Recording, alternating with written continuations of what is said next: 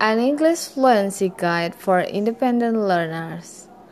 I want to present seven steps that you can use as a clear, simple guide for learning English.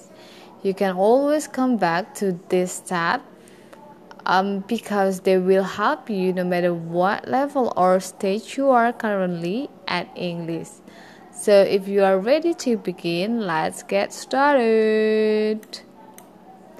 If you just follow the path that's been set out for you in English learning, you will probably take traditional English classes. You will let your teacher tell you what to learn, and then after months or even years of study, you will realize you're not where you want to be. Maybe your teacher led you down a different path that they thought was interesting, but didn't help you ac- accomplish your goals. The seven steps to fluency help you to create your own goals and your own way of learning English.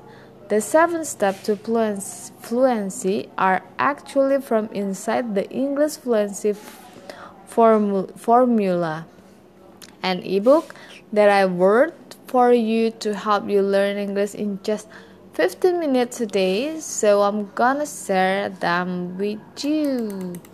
Normally, you would have to buy this ebook to read them, but I really want to share the seven steps at least to give you a start, and then you can decide if you would like to get the full ebook.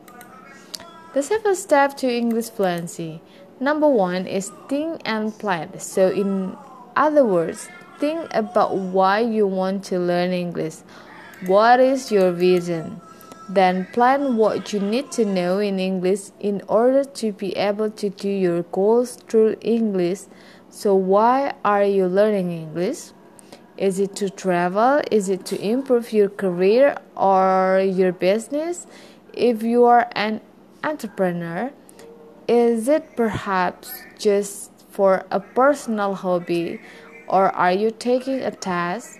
So, know your reason why. Think about what English you will need to accomplish your goals, and we're gonna make a plan to achieve them successfully. Number two, surround yourself with English input. So, for example, listen to music in English, read book in an article in English, set your phone and your mobile device setting in English surround yourself in English so that you over you are creating an English lifestyle and a habit of consuming English. Number three, be curious about what interests you and try to learn about English. Oh my god, I'm getting dizzy. Okay, that's all for today. Ow.